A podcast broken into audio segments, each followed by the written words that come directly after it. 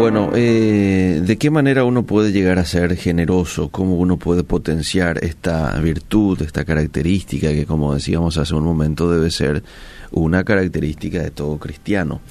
Segunda de Corintios 9:6, el apóstol Pablo hace referencia a esto con los hermanos de Corinto y les dice, el que siembra escasamente también va a cegar escasamente, pero el que siembra generosamente, generosamente también va a cegar. Cada uno de como propuso en su corazón, no con tristeza, ni por necesidad, porque Dios ama al dador alegre. Y poderoso es Dios para hacer que abunde en vosotros toda gracia, a fin de que teniendo siempre en todas las cosas todo lo suficiente, abundéis para toda buena obra. Dios, amable oyente, ha sido generoso con nosotros en todos los sentidos.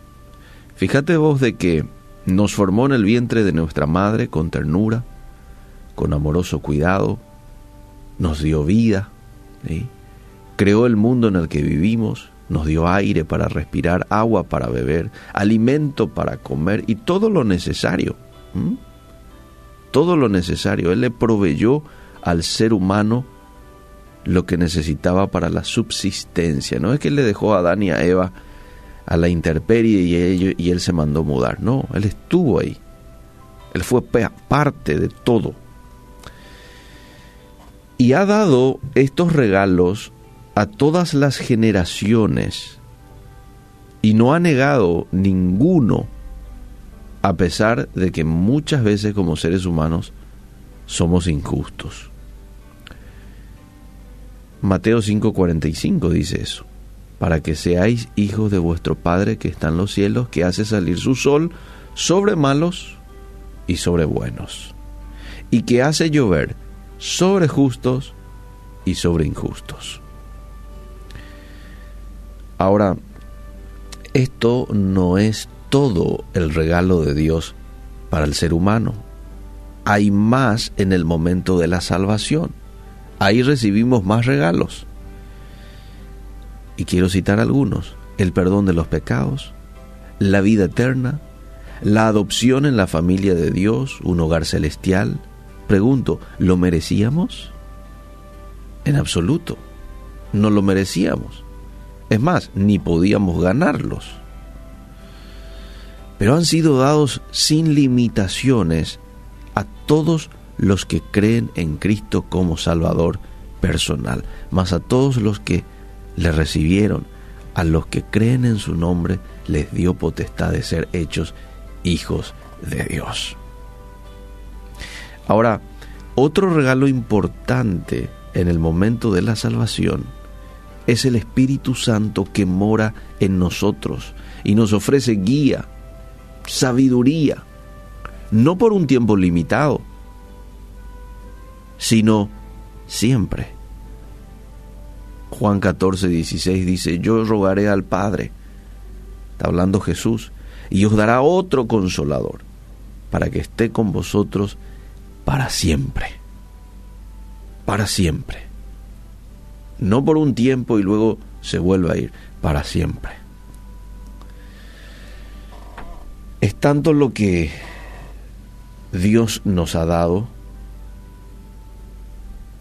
pero ¿cómo luchamos por dar con generosidad, verdad?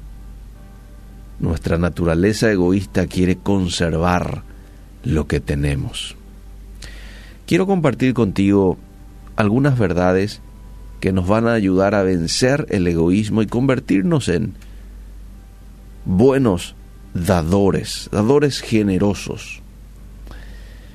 Y tengo que entender yo de que al dar con generosidad estoy imitando a Jesús, porque Él fue quien dio con generosidad, con sacrificio, su propia vida. Pero cuando yo doy con generosidad también honramos al Padre Celestial al obedecer su mandamiento de dar. Da y se os dará, dice Dios. Em, cuando yo doy con generosidad también, damos a Dios, atendé, damos a Dios oportunidad para bendecirnos al compartir con otros. Esa es una clave es una tecla que Dios ha dejado para que si nosotros lo practicamos y lo obedecemos a Él, apretamos esa tecla y recibimos bendición de su parte. Y también cuando yo doy con generosidad, expandimos su obra por medio de nuestro apoyo a una iglesia local. ¿Mm? Las iglesias necesitan de nuestro aporte para cada día alcanzar a más personas, ¿sí?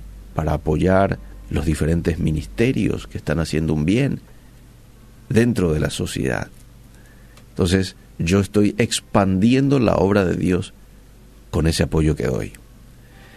Ser una persona generosa, amable oyente, requiere un corazón que ame a Dios por encima de todo lo demás. Por eso es que encontramos como el mandamiento más importante en Deuteronomio 6.5 y Jesús lo vuelve a ratificar en los evangelios.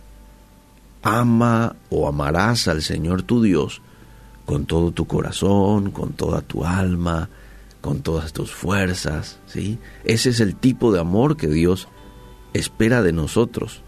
Porque si le amamos de esa manera, entonces claro que vamos a ser generosos con nuestro prójimo. Si amamos de esa manera vertical a Dios, claro que vamos a tener también un amor horizontal, un amor para el prójimo, una voluntad que esté sometida a Dios, una mente que desee obedecer a sus mandamientos vamos a tenerlo. El Espíritu Santo que nos ayuda a obtener la victoria sobre nuestro egoísmo, estoy seguro también, oyente, que nos va a transformar en alguien que encuentre placer en dar. ¿Mm? No vayas a olvidarte, Dios ama al dador alegre. Y es mi deseo que encuentre en mí un hombre que dé con generosidad, pero con alegría, no porque, ay, Dios me pide, toma, no, con alegría, con amor, con agradecimiento a Dios por todo lo que Él me dio y por darme el privilegio de poder también yo bendecir a esta persona necesitada con esto. ¿Mm? No es mucho, nunca vamos a alcanzar la medida de la generosidad de Dios. Dios nos dio la vida, Dios nos cambió el destino. Yo estaba rumbo al infierno, pero Él me quitó y hoy tengo vida eterna. Tengo vida abundante. De la misma manera nunca voy a poder bendecir a otros, pero sí de una manera pequeña. Y que Dios hoy nos pueda colocar ese corazón dadivoso y podamos compartir lo que tenemos con nuestro prójimo. Decirle a, Dios que hoy te pueda mostrar una persona a quien darle algo, ¿sí? No necesariamente dinero. En ocasiones lo único que alguien necesita son dos oídos. Es de tu tiempo o es de una palabra de aliento. Pero que algo hoy podamos dar. Sembremos buenas semillas, semillas de generosidad.